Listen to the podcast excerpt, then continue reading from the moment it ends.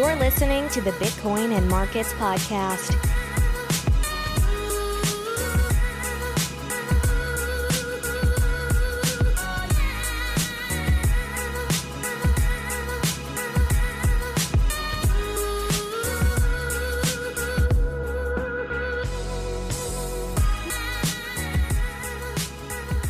Hello, everybody. Welcome back to the show. My name is Ansel Lindner. This is Bitcoin and Markets, episode 38, March 19th, 2017.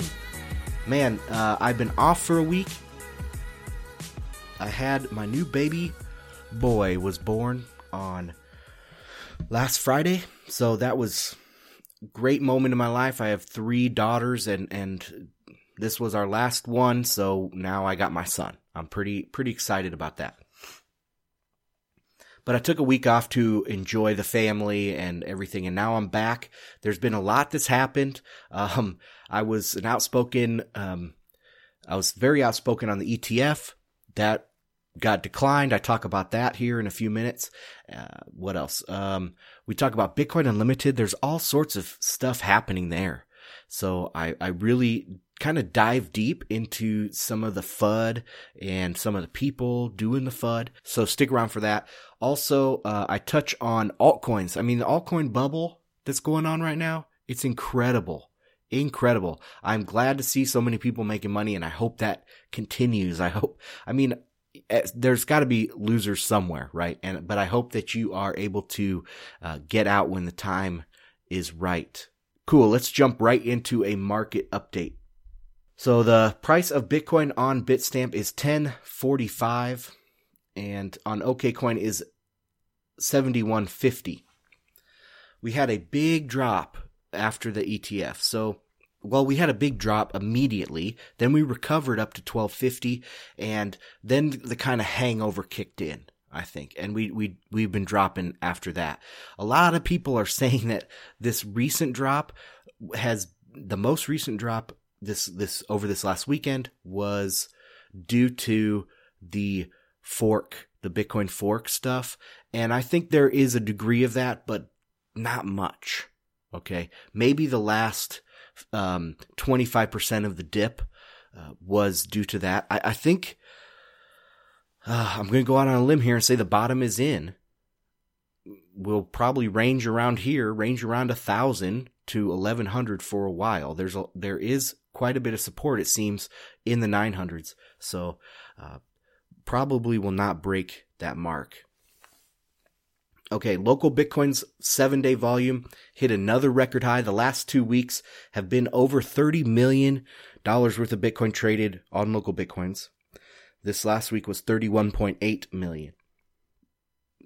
The on-chain network volume last 24 hours has been 465 million dollars.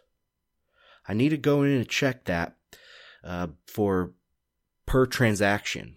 The last time I checked, it was $1,117 was the average transaction value. Um, it's probably above that. It's probably around $1,300 is the average size transaction on the Bitcoin blockchain. You can see it's starting to get into that, you know, reserve currency type transaction, not the coffee.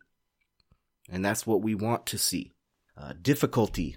Uh, last difficulty was about 3%. Uh, last difficulty adjustment, sorry, was uh, plus 3%. We've had many in a row now of positive difficulty adjustments. And in the history of Bitcoin, we've only had, I don't know, a handful, maybe a dozen difficulty adjustments down. So it's not surprising to see, you know, seven, eight, nine, ten difficulty adjustments going up. Uh, but they've been decently, decently sized. Uh, I think the smallest one was this last one at th- plus 3%. And the next one here is estimated to be at plus 4%. So we'll see. There's a lot of debate going back and forth right now between, about the ASIC manufacturers. 70% supposedly is dominated by Bitmain or done by Bitmain that's probably going to change. It's very hard ever to hold a monopoly in or relative monopoly in a free market. So we'll see how that goes. I mean, they could be subsidized by the Chinese government. There's rumors, conspiracy theories about that. I don't buy it. Um, I really don't think the central banks or the governments at this point are taking a second look at Bitcoin, to be honest with you. And I'll go into that a little bit with the ETF. Uh, but yeah, relative monopoly will not last in the free market. So yeah, they might have 70% now, but they are not keeping it. That's for sure and SegWit is signaling at 27%. So it's it's been stuck around there. But the big thing for SegWit is going to be the user activated soft fork. Um, I do link in the show notes to uh, you'll find at this table where all this kind of market update stuff is. I have a link to the SegWit page.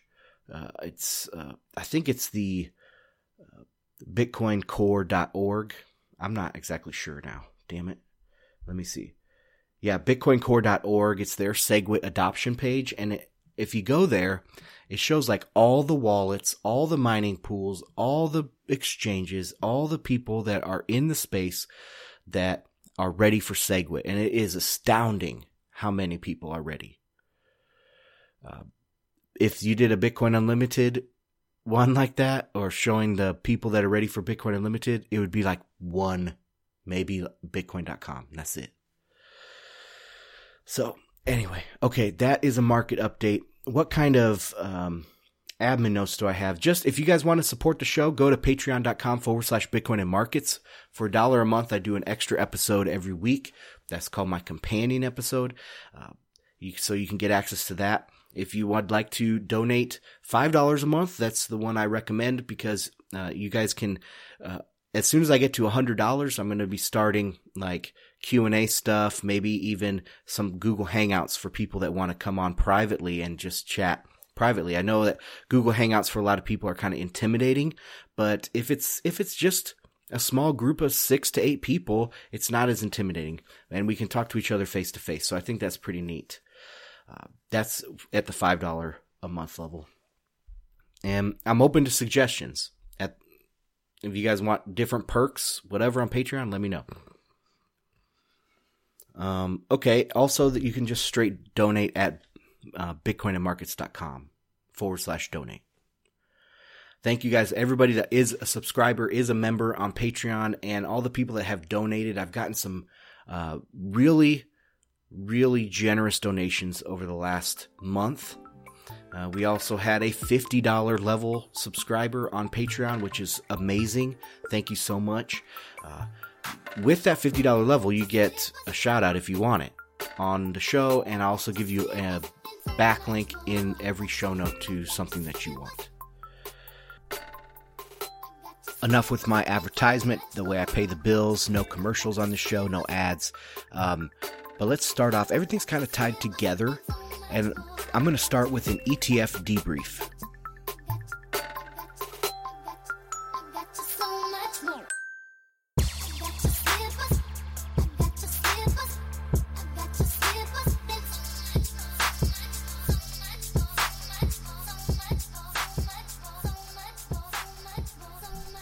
All right, guys, we're going to jump right into the ETF stuff because I think the ETF flows into this Bitcoin Unlimited hard fork debate that I'm going to spend a lot of time on. Um, the ETF. Now, I was wrong. Okay. I'm the first one to admit, and I can say it, that I was wrong. I thought the ETF was going to get approved. My, my reasoning, I mean, the the major reason why I thought it was going to be approved is because that the e- the ETF could have influence on Bitcoin. And that's what the regulators want. That's what government wants. They want to control this. A lot of these commentators around there that said they weren't going to be it wasn't going to be approved. They used that same argument. They said that the ETF is not good for Bitcoin. Okay. And that, but that's not an argument for it, if it would be approved or not. I think it's not good for Bitcoin as well. I mean, it's, it could be a net positive in the short term, which I will go into with this Bitcoin Unlimited thing. Um, but I agree that it's, it's not the best thing for Bitcoin long term. And that's why I thought it would be approved. Does that make sense? Like, they don't have Bitcoin's best interest at heart. So I thought they would approve it.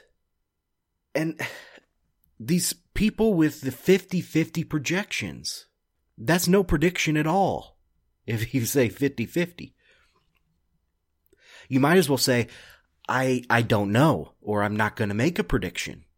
A lot of people were starting to move from the disapprove side in the last few days before the decision and move into the approve side. Phil Potter, I heard him on Whale Pool. He came in and he was saying, yeah, I don't know his exact words, but to paraphrase from memory, he said that, you know, he expected it to be approved. It made sense.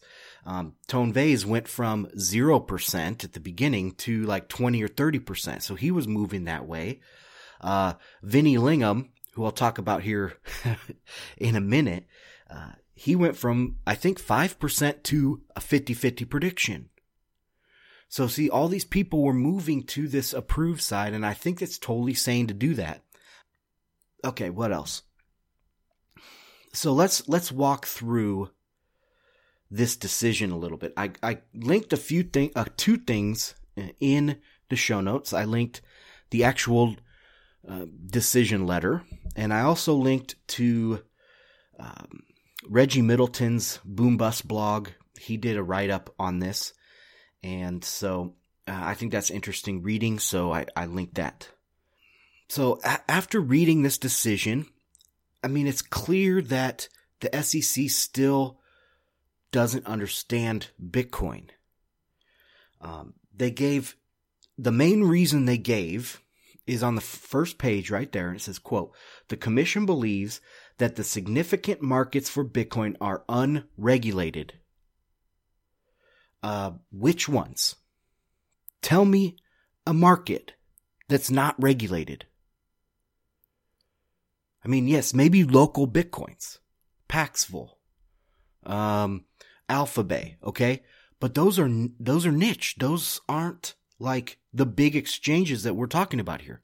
Name me a market that, uh, an exchange that's not regulated. At least in the top 10. They're all regulated.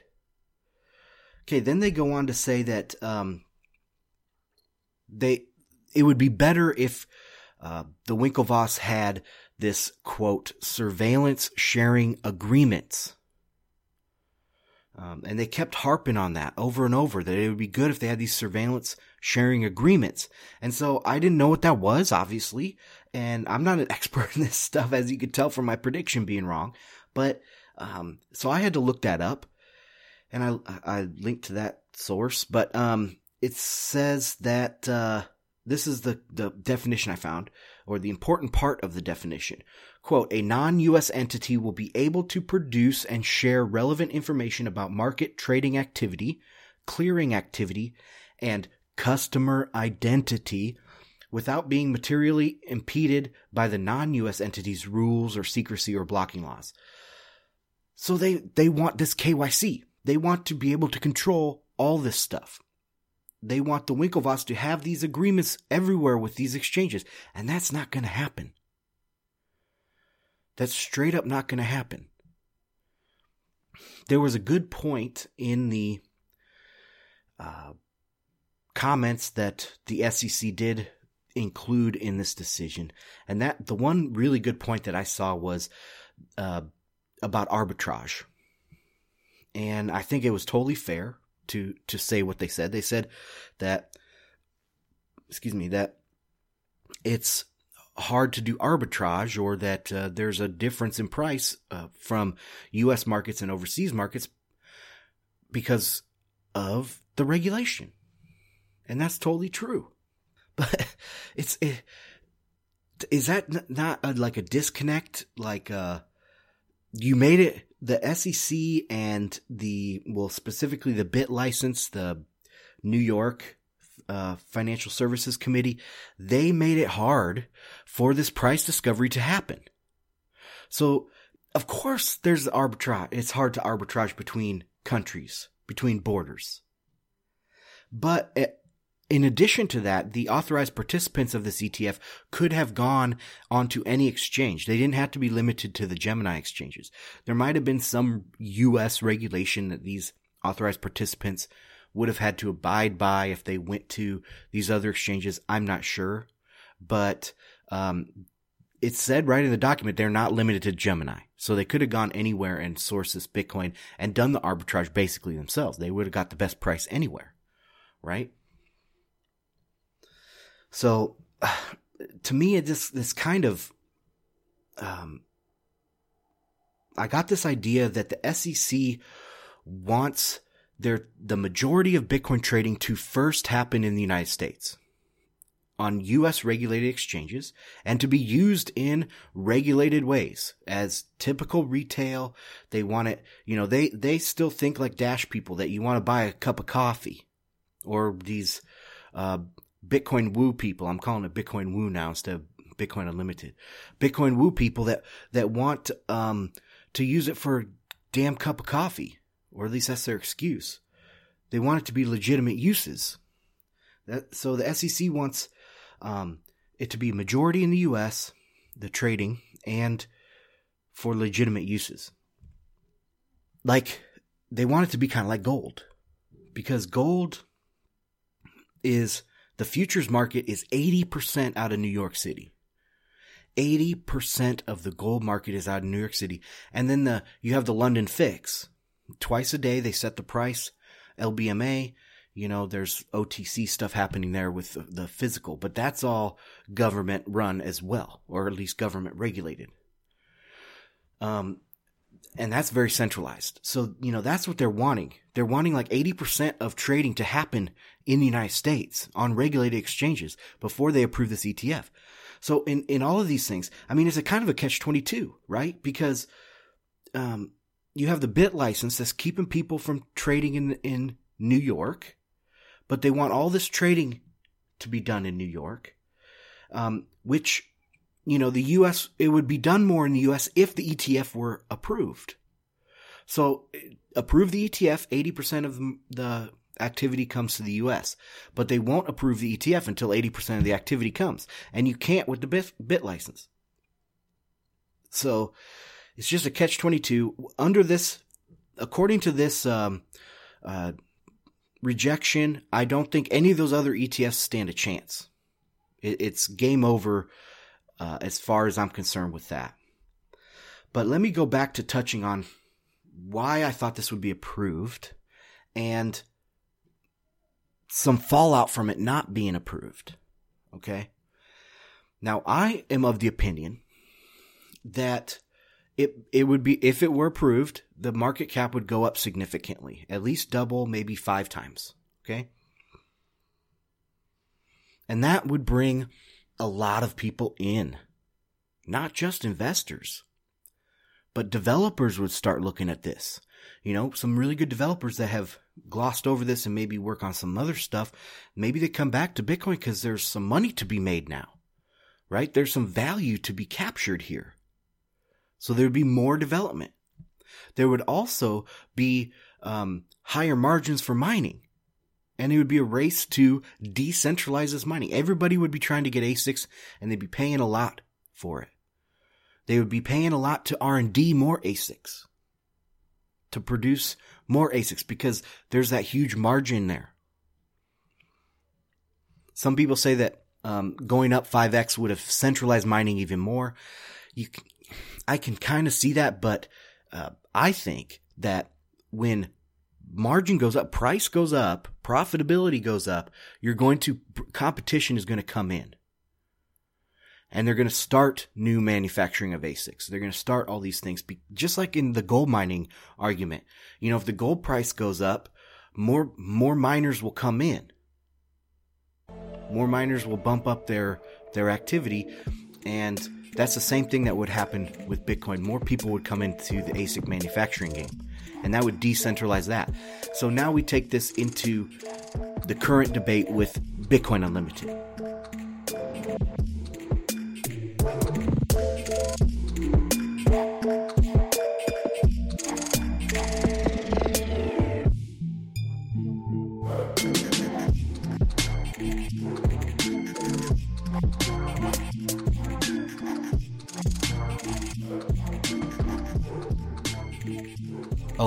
So last night I was on Bitcoin Meister show.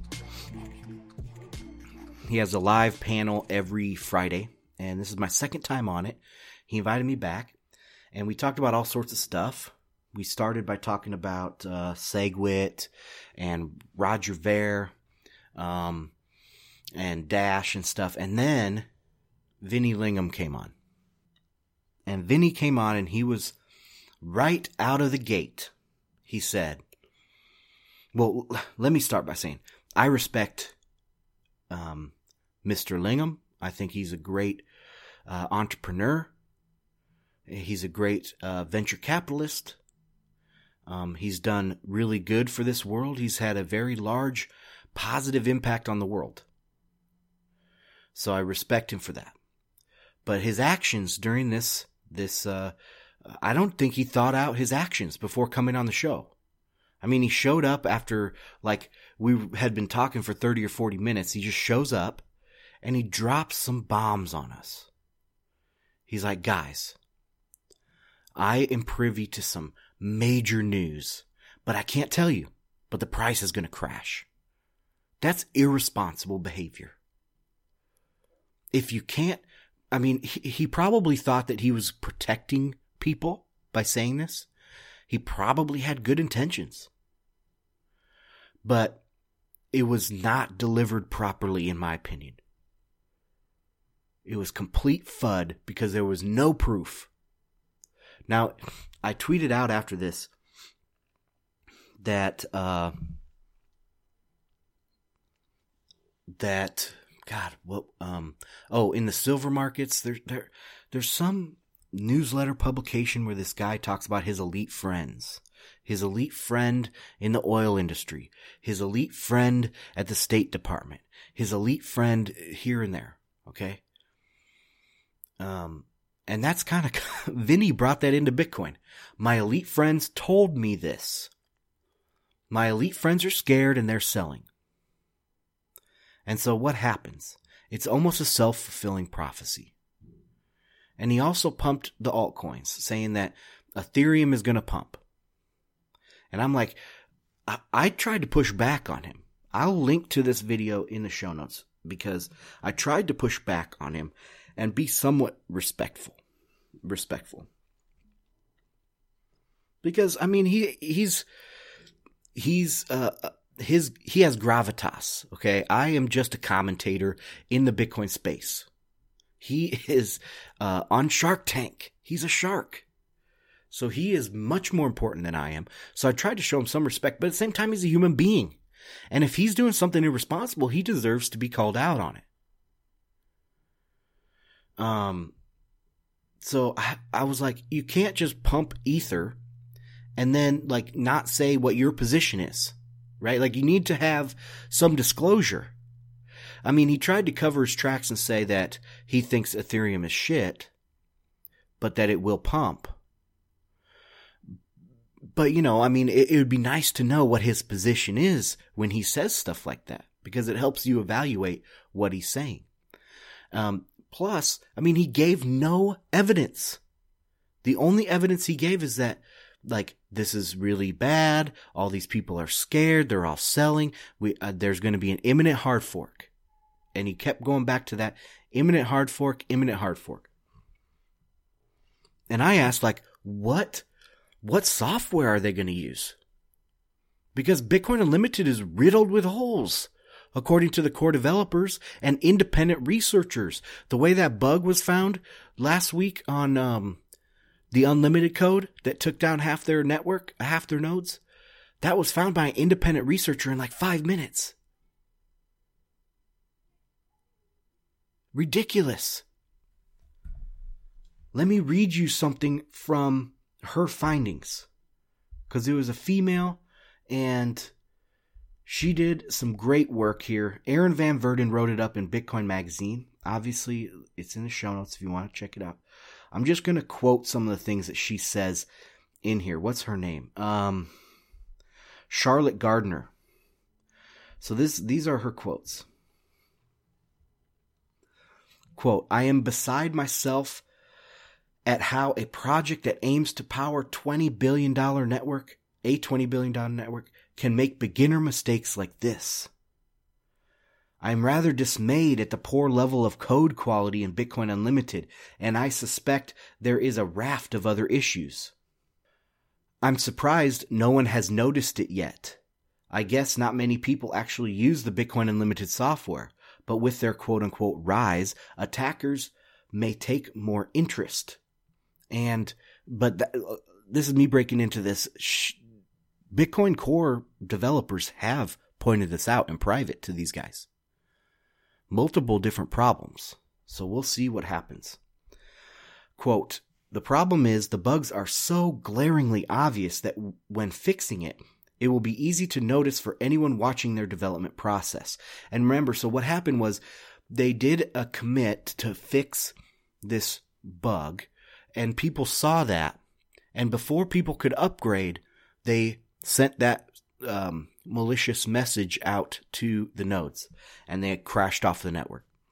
So it's, it's not only that there are bugs in this software, but it's that they're irresponsible in fixing the bugs. Every software is going to have bugs. Okay. But it's the way that you fix it too. Now, I, I just, I don't see how they're going to how anybody's going to run this software. They're probably not. They're probably going to run a bastardized version of Core. They're probably not going to run Bitcoin Unlimited if they fork. She goes on, quote, their commit message does ring alarm bells. I'm not sure if anyone will notice, but they probably should have obfuscated the message a bit more. The wording might attract closer scrutiny, but if it went unnoticed for this long, maybe it will go unnoticed. And of course it didn't. Um, Okay. I wanted to read the last bit here. Okay, this well this part is about from Gregory Maxwell. Well, okay. No, sorry. Um Aaron van Wirdum does cover that Bitcoin Core developers already warned about the buggy code. Matt Corallo said uh, that the flexible flexible transactions piece was riddled with blatant and massive security holes. Gregory Maxwell said there are vulnerabilities in Unlimited which have been privately reported to you in Unlimited by Bitcoin Core folks, which you have not acted on, sadly. More severe than this one, in fact. That's from Gregory Maxwell. Okay, then Gardner goes on. This is the conclusion at the end here. Um, quote, in this case, the vulnerabilities are so glaringly obvious it is clear no one has audited their code because these stick out like a sore thumb. I'm astounded the mining in, the mining industry is running this software. But since they are, and a lot of people could get harmed, the best I can do, other than recommending they don't use Bitcoin Unlimited, is to disclose the issues and hope they are competent enough to fix it. So this implementation is riddled with bugs. They they don't know how to update it properly and not get attacked. So, and that's what they're supposed to be. They're supposed to be develop, developers. They're not supposed to be economists, right? And Satoshi, he was not a developer. He was some sort of economist. He was some sort of genius, but he was not a main uh, develop developer was not his job. So these guys' job is as a developer, but they if, and they can't even get that right. So I don't, I don't trust the economics and nobody is trusting the game theory behind, uh, Bitcoin Unlimited with the block size gates and, and all these different mechanisms in there that can all be gamed. So that's the important thing is not only is the code buggy, but the game theory and the economics behind what they are selling as an improvement, that's buggy as well edit here. I found this on Reddit about the BU open problems, and there's just a list here. I'm going to read them out. So BU has no flag day. BU has no wipeout protection. BU has no miner activation threshold. BU has no replay attack prevention. BU has a bug enabling the remote shutdown of nodes. Uh, yet, not even for a minute do they rethink and advise people that BU is not ready yet. And BU's BU's emergent consensus mechanism is totally broken and vulnerable to attackers, and this has been explained to them on many occasions, and yet they keep pushing people to run the software. I put this list in the show notes. Sorry for the edit. So, what are what is this um, contentious hard fork going to run? Is it going to run Bitcoin Unlimited? Sorry, Bitcoin Woo. I don't think it's going to run Bitcoin Woo. It's not. I mean, if you had invested millions of dollars into your mining operation, would you run Bitcoin Unlimited with this with this information? Hell no. Hell no. Would you fork with this information? Hell no, probably not. I mean, unless you're getting paid by Bitmain, which is another thing that people are talking about that um, that Bitmain might have other financing and they don't really care about the price. But so they have to be bribing all of these miners because I don't believe that Bitmain has 70% of the network. I think they have 30%, maybe 40, but they don't have a majority. And to keep that majority or to get that majority, they have to bribe a bunch of people. Just like Roger Ver has, has come out now that he um, employs a company that goes out on social media and supports BU, or sorry, um, Bitcoin Woo, and disses on Core. So it's all AstroTurf. It's AstroTurf, and the Bitcoin Unlimited is crap code. It's bad code. So what are you going to run? Again, they're probably going to run a bastardized version of Core just to fork the core team because the core team is so damn principled that they will not waver in their pursuit of this Bitcoin dream. They will not waver in their pursuit of science. It's fun for them to get it right. And they're not going to compromise on that. I was trying to explain this to my wife because, you know, she's, she's up on this Bitcoin stuff, but she's not, not nearly as as passionate or up on it as I am. And uh, so I tried to explain it to her, and I was like, okay, look, Copernicus, right? He had the he came up with the heliocentric model of the solar system. Okay, but what if some priests or people, scientists at the time, they came up and said, "Look, man, that's too revolutionary. What we're gonna have to do is we're gonna have to compromise, and you're gonna have to." Say that the earth is still the center, but maybe it's like a dual center so that like the other things orbit around the sun and the earth or something. You know, compromise in that respect sounds stupid because it's science and it's going to win. The, the heliocentric model is going to win. So it's just like this. You can't, core cannot compromise because it's not scientific. They have done the research to um, support their beliefs on what this is, what Bitcoin is, how it works, how it's going to scale. And they cannot compromise on that. It would be just like asking Copernicus to compromise for a short time while they get everything in order and keep the geocentric solar system. It's silly. So, um, anyway, that another thing is uh, DeSantis. Uh, you guys probably know Andrew DeSantis. He is, I think he's a core contributor, pretty high up there. Uh, really smart guy. I've talked to him a couple times just on YouTube chats and stuff and on Twitter. Um, but he had a big tweet storm that uh, last night after, well, during and after Vinny Lingham's thing on the show. Um, and he was pointing out all of these connections with like um, uh, Roger Ver and John McAfee. Okay, well, John McAfee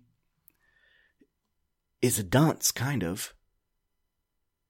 He, I, I've watched a couple of his talks on crypto. He has no idea what he's talking about. He is so he is so f- five years behind the rest of the community but his name is John McAfee, and so he gets some clout from just his name.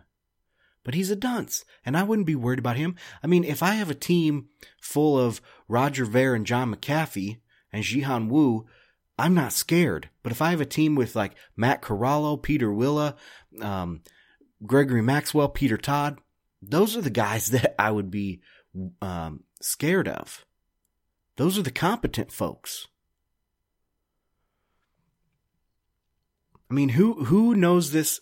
Who whose team would you rather be on? Gregory Maxwell's or, or John McAfee's when it comes to Bitcoin? Uh, I would rather be on the cypherpunk side. Okay.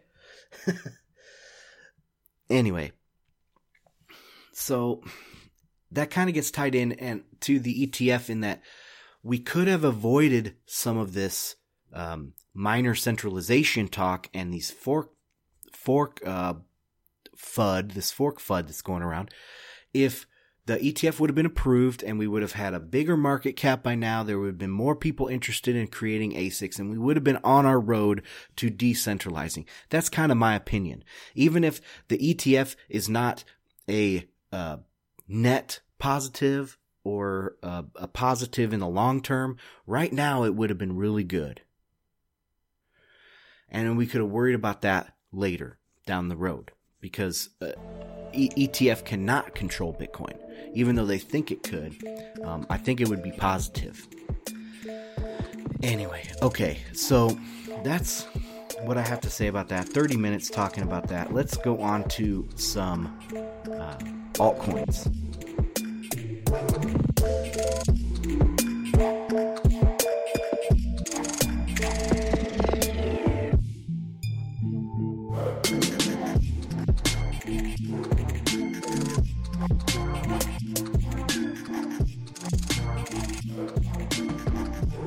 So this is kind of all tied together because we've had a pretty substantial altcoin rally. I mean, very, very substantial. Um, Dash got uh, Dash is over hundred dollars. I think it's like, well, it's over hundred dollars, and uh, Ethereum is pumping pretty hard. Um, you know, a lot of these coins are going up in a cyclical fashion, I believe, right? Like they go up and down when as the FUD starts in Bitcoin, the, the altcoins go up. But it's also with this ETF news, Bitcoin made a lot of headlines and people started looking into Bitcoin and they're like, well, look, there's these, all these altcoins. Maybe I should put, um, and Dash is only, uh, say $20 at the time and Bitcoin is 1200. I'm going to put a substantial portion into Dash.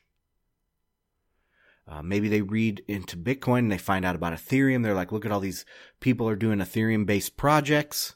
They're going nowhere, by the way. But uh, maybe I'll put some in Ethereum. And so they, they get pumped up that way. Plus, you have the Roger connection. So Roger wants to pump these altcoins and he wants the the Bitcoin price to go down. Um, because that fits his narrative, right? I hope he dumps all of his bitcoins. I honestly do.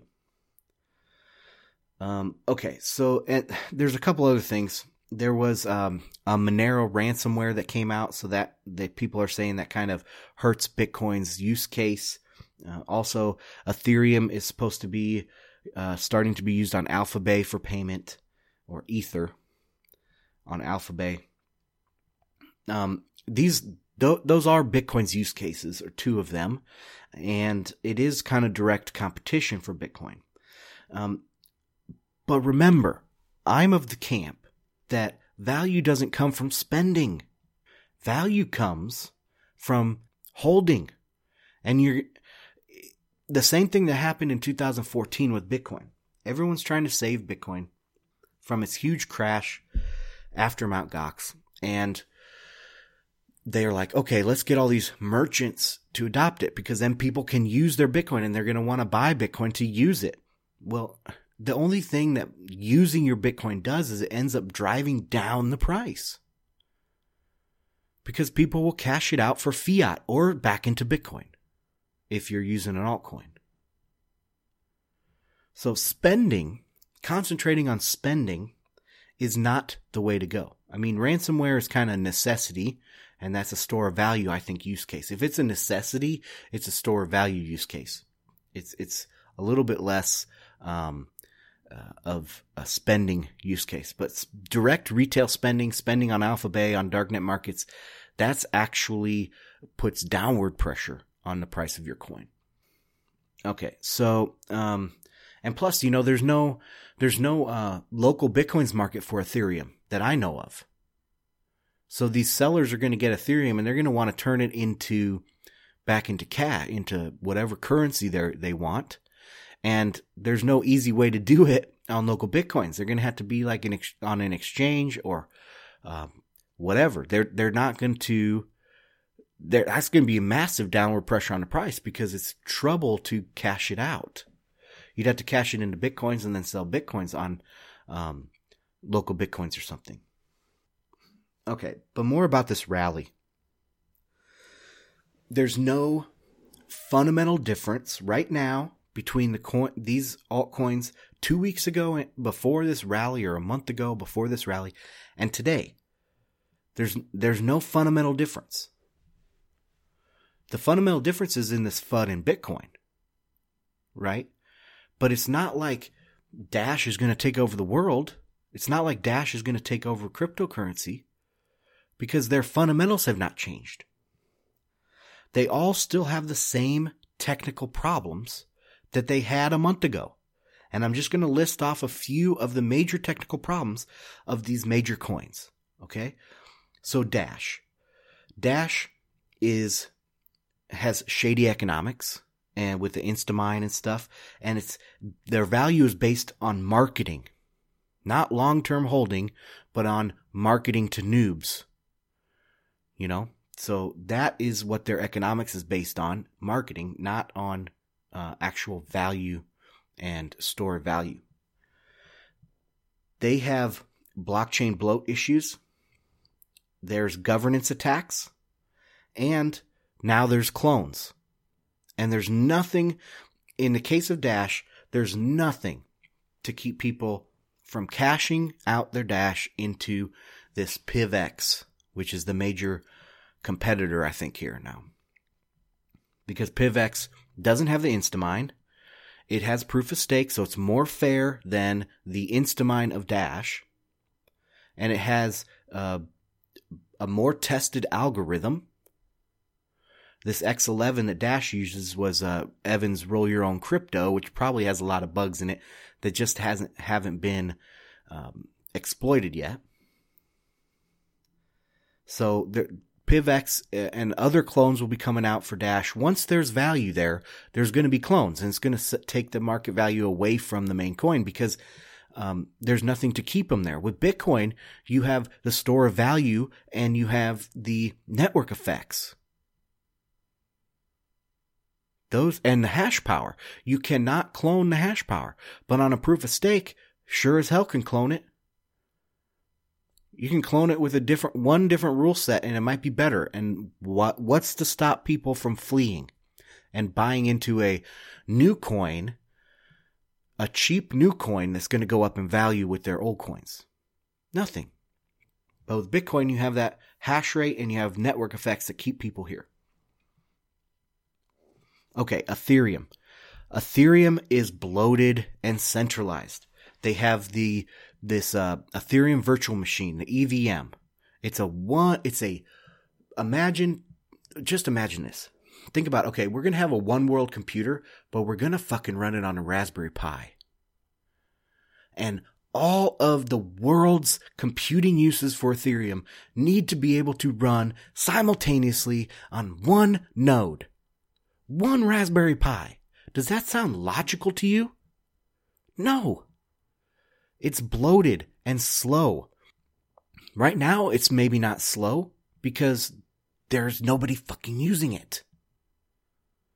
Because they understand this is bullshit. And so what's the, what's the solution? They're like, oh, we're going to shard. Sharding is like, okay, we're going to break up the computing because uh, the computing can't be done on a single node on a freaking Raspberry Pi. So we're going to shard it and it's going to be maybe a hundred. Okay. So, but think about that. Are you going to run the entire world's computing on a hundred Raspberry Pis? No. Come on. You would have to make it sharded by like a million times and then bring it back together. And that they are so far away from that. Decades. So they have that. Plus, they have a contentious hard fork coming up too in Ethereum. With Casper, they're going to proof of stake. And, and Casper has issues. I mean, they, it's all hands on deck for this Casper thing. Right now they have two competing variants of Casper from what I understand. So if it does fork, maybe somebody will use one version and somebody will use the other version. Plus, like they have all these um, variable issues. If you if you've been watching the bugs over the last year or so, a lot of the bug, well, ever since the DAO, I guess, a lot of the bugs have had to do with variables, variable types, how they manage a variable, how they compile things, and so they want to get rid of this uh, script, this scripting language, or at least change the scripting language. But that's another hard fork. So the, from what I understand is they want to slowly over like a series of maybe four or five hard forks they're going to do in the future, they're going to slowly change the scripting language out. Maybe even bring another EVM into this. So they'll just have a new EVM and an old EVM. The new EVM will run something similar to Rholang, which is a very good, very good for um, variable types and, and variables and stuff. But they'll have two. So all the people that spent all these years doing on this old script script language, you know, now they're going to have to redo everything for this Rholang. And nothing's ever a perfect translation. It's just like translating regular words and dialects and stuff. If you translate from Chinese into English, you can get the general understanding, but you're not never going to get an exact translation. And when you're dealing with decentralized consensus, it needs to be exact. Very, very exact. Or else you're going to have forks. That's how the forks come in. So they have all sorts of these variable bugs. The the Casper hard fork that's going to be contentious. They're bloated and centralized. I didn't even touch on the centralization, but there's so many problems with Ethereum. Plus, they're being forked for crying out loud. These banks are coming out saying, yeah, we like Ethereum, but we're going to fork our own version. And there's nothing to stop them. Because right now, like, they can just fork all that past development effort. But there's no network effect. There's no hashing. Okay. They can do whatever the fuck they want. And all these people have been pushing these proof of, proof of stake as a viable option. And so why not just fork and do proof of stake right off the bat? It's just ridiculous. Uh, Zcash. Zcash is, well, pretty much, it's a direct clone of BTC with a sidechain that's, that, uh, the Zcash sidechain put onto the, the main code. Um, you can do a regular Bitcoin transaction on there or a Zcash transaction, or you can obfuscate it and use the, the privacy one, but you have to opt into that. And there, there's no network effects there. Um, they're going to have the same issues that Bitcoin has uh, with scaling and stuff. It's going to be a little bit easier because it is much more centralized and um, much smaller community. no one really gives a shit. Um, but it, it's a side chain. It's a Bitcoin side chain, so it's it's not going to ever like take over Bitcoin. Lastly, Monero. Um, Monero is probably the least bad, um, and that whatever, but it does have blockchain bloat issue and a transaction per second issue that can that can't be solved at this time. Um, they probably have some leads on some fixes far down the road for like transactions per second, doing side chains or something. I don't know, but it's a very complicated coin they have a, a big problem with blockchain bloat. Like it, it scales exponentially. Something like that. So as you get more transactions with these ring signatures, you know, it's going to bloat. And they, they can't do the SegWit there because it's all about the signatures. So with SegWit, what they're doing is they're separating the signatures and that's the way to minimize the storage needs of a transaction. But in Uh, Monero, you can't do that because it's all about the signatures. So they have this big blockchain bloat issue that is going to be really hard to scale. So that's probably going to be a niche coin, but it's a good niche coin, I would say, in the future. Okay, so that's the main ones. That's all I have to say about those altcoins. So again, if it's not Bitcoin, and I've said this, I don't countless times, countless times. If Bitcoin goes down, the whole crypto community goes down. And it might not feel that way with Dash going up right now and with Ethereum going up. But Bitcoin is the granddaddy. It is the standard for censorship resistant value transfer, for decentralization, for blockchain. It is the standard for everything. And if it goes down, it's going to take the whole community with it. And it's going to be a decade before something comes back up to replace it. So these altcoins, yes, make money. That's perfectly fine with me. I hope everybody gets rich. But Bitcoin is what's going to change the world, not fucking Dash. Not Ethereum. Bitcoin is going to change the world. It's best to. Eh, Bitcoin might fail. It might fail. But it's best to back, in my opinion, it's best to back the, player that has the best chance. And without Bitcoin, Ethereum and Dash and Zcash and Monero, all those are going down. So you have you have to bet on Bitcoin.